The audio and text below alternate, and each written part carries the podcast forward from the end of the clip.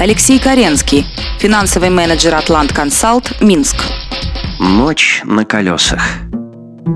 В то время мы с Димой Левковичем, моим другом и коллегой по цеху, работали в управлении кризис-менеджмента. В конце 2007 года холдинг приобрел комплекс автоцентров на Боровое. Мы с Димой попали на проект «Стартап» на Форд. Проект был очень интересный, с ним связано много событий и историй, но одна пошла в народ и превратилась уже в байку. Случилось это в феврале 2008 года в разгаре стартапа. Работы было много, сроки поджимали. И вот в один прекрасный день мы подступили к дедлайн.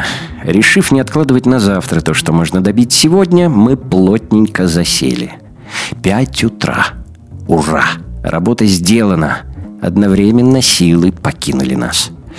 Выходя из автоцентра через шоурум, мимо новенького Форда S-Max, мы с Димой, не сговариваясь, переглянулись и уже через 30 секунд превратили просторный салон в спальное место. А еще через 30 секунд давали храпака. Врать не буду. Петухов на Боровой не слышно. Зато слышно, как уборщица полирует пол шоурума. А это означало, что пора вставать. И хотя на часах было 7 утра, мы выспались. Наша незапланированная ночевка стала в тот день главной новостью автоцентра.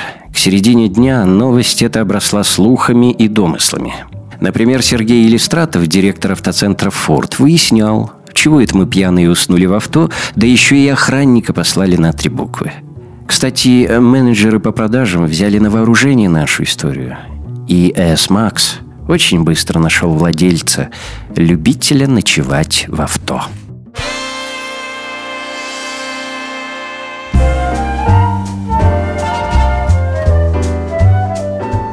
Сон менеджера отдела продаж.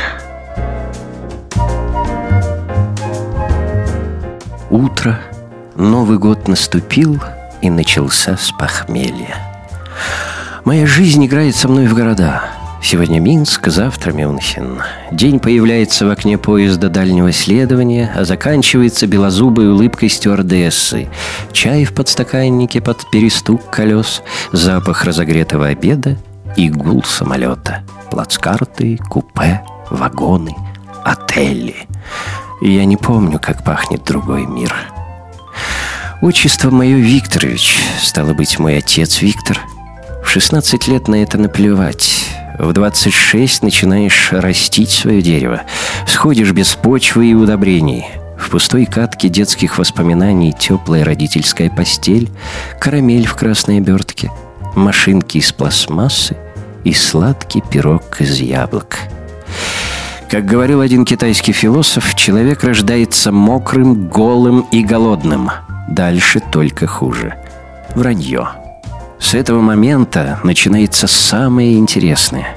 Жизнь все чаще и хидно подмигивает тебе, преподнося законодательную неразбериху, кризисы и прочие финансовые коллапсы.